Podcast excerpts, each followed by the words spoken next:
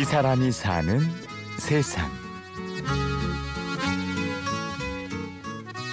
안녕하세요. 하우스 콘서트 오셨어요? 네. 네.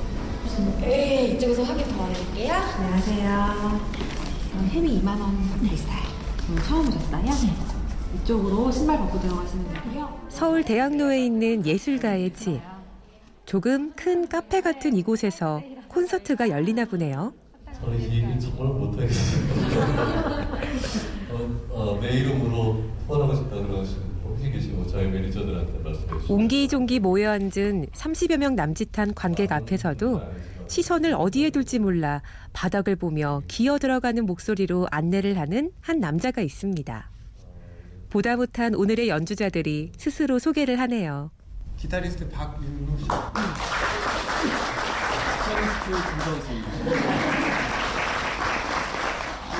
Summer Breeze라는 제목을 지었고요. 네, 그 아직 뭐 여름이 오려면 좀 기다려야 되지만 네, 미리 좀 따뜻한 기분 좀 느껴보시라고 이 곡을.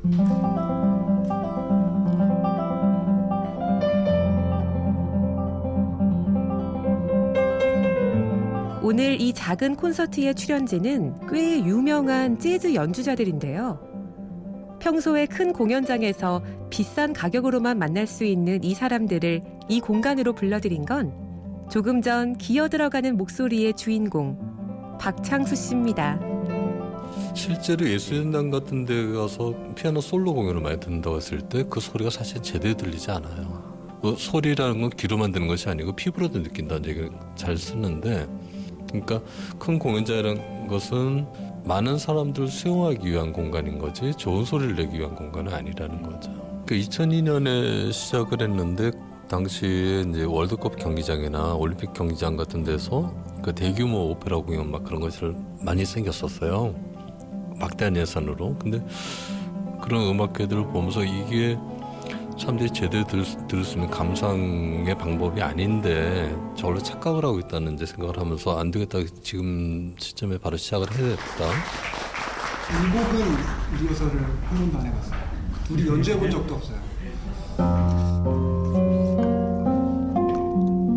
유럽이나 미국에서는 이미 널리 퍼져 있던 작은 음악회에 창수 씨가 관심을 가지기 시작한 건 한국 음악계에 대한 아쉬움 때문이라죠.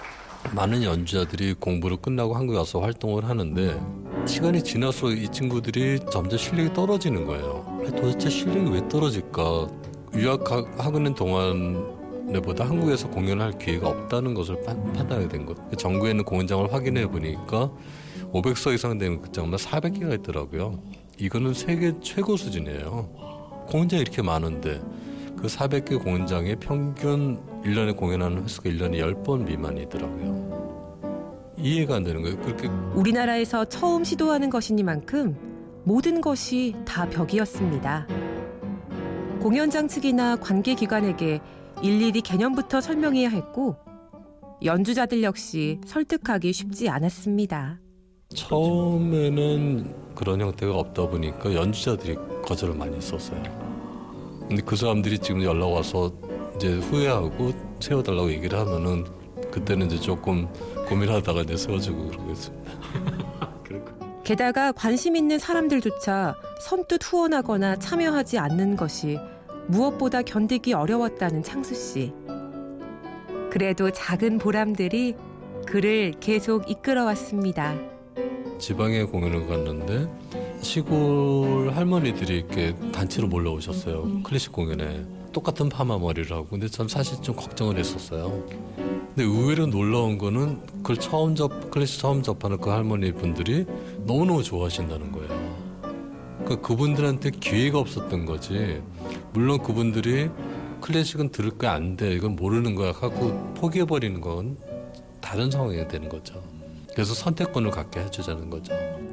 그렇게 매주 한 번도 쉬지 않고 14년을 달려왔습니다. 지난 시간을 되돌아보면 그래도 이 작은 공간에 하우스 콘서트를 열면서 유망한 음악인들을 발굴해온 것에 자부심도 느낍니다. 최근 쇼팽 콩쿨 우승으로 단번에 슈퍼스타가 된 조성진을 비롯해 김선욱, 성민재 같은 인류 음악인들도 이 무대를 거쳐갔습니다.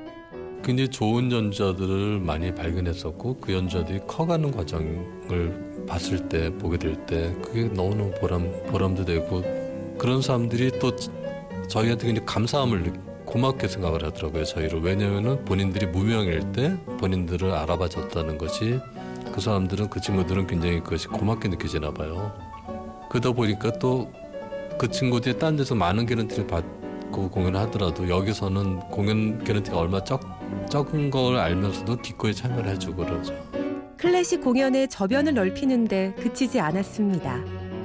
이 하우스 콘서트에는 재즈 뮤지션뿐만 아니라 창수 씨의 생각에 기꺼이 동의해준 대중음악인들도 어쿠스틱 공연으로 함께 했는데요. 지금까지 10cm, 하림, 강산에 같은 이들이 이곳을 거쳐갔다는군요. 그리고 거기 예를 들어서 모차르트가 그 작은 공간에서 공연을 하고 거기 모였던 사람들이 아이 모차르트가 괜찮은데 이 사람을 좀 어, 많은 사람들이 좀 보게끔 해야 되겠다 해서 큰 극장을 옮겨가는 그런 어떤 아트마켓 역할을 했던 거예요.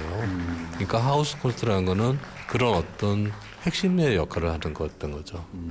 그냥 작은 공연, 소규모 공연으로 끝나 그 의미가 끝나는 것이 아니고 어떤 새로운 연주를 발굴해내고 찾아내고 그런데 굉장히 중요한 점을 줬던 거죠. 이 사람이 사는 세상. 하우스 콘서트를 14년째 이끌어오고 있는 박창수 씨. 그의 이야기는 내일도 이어집니다. 지금까지 취재 연출 김철영, 내레이션 임현주였습니다. 고맙습니다.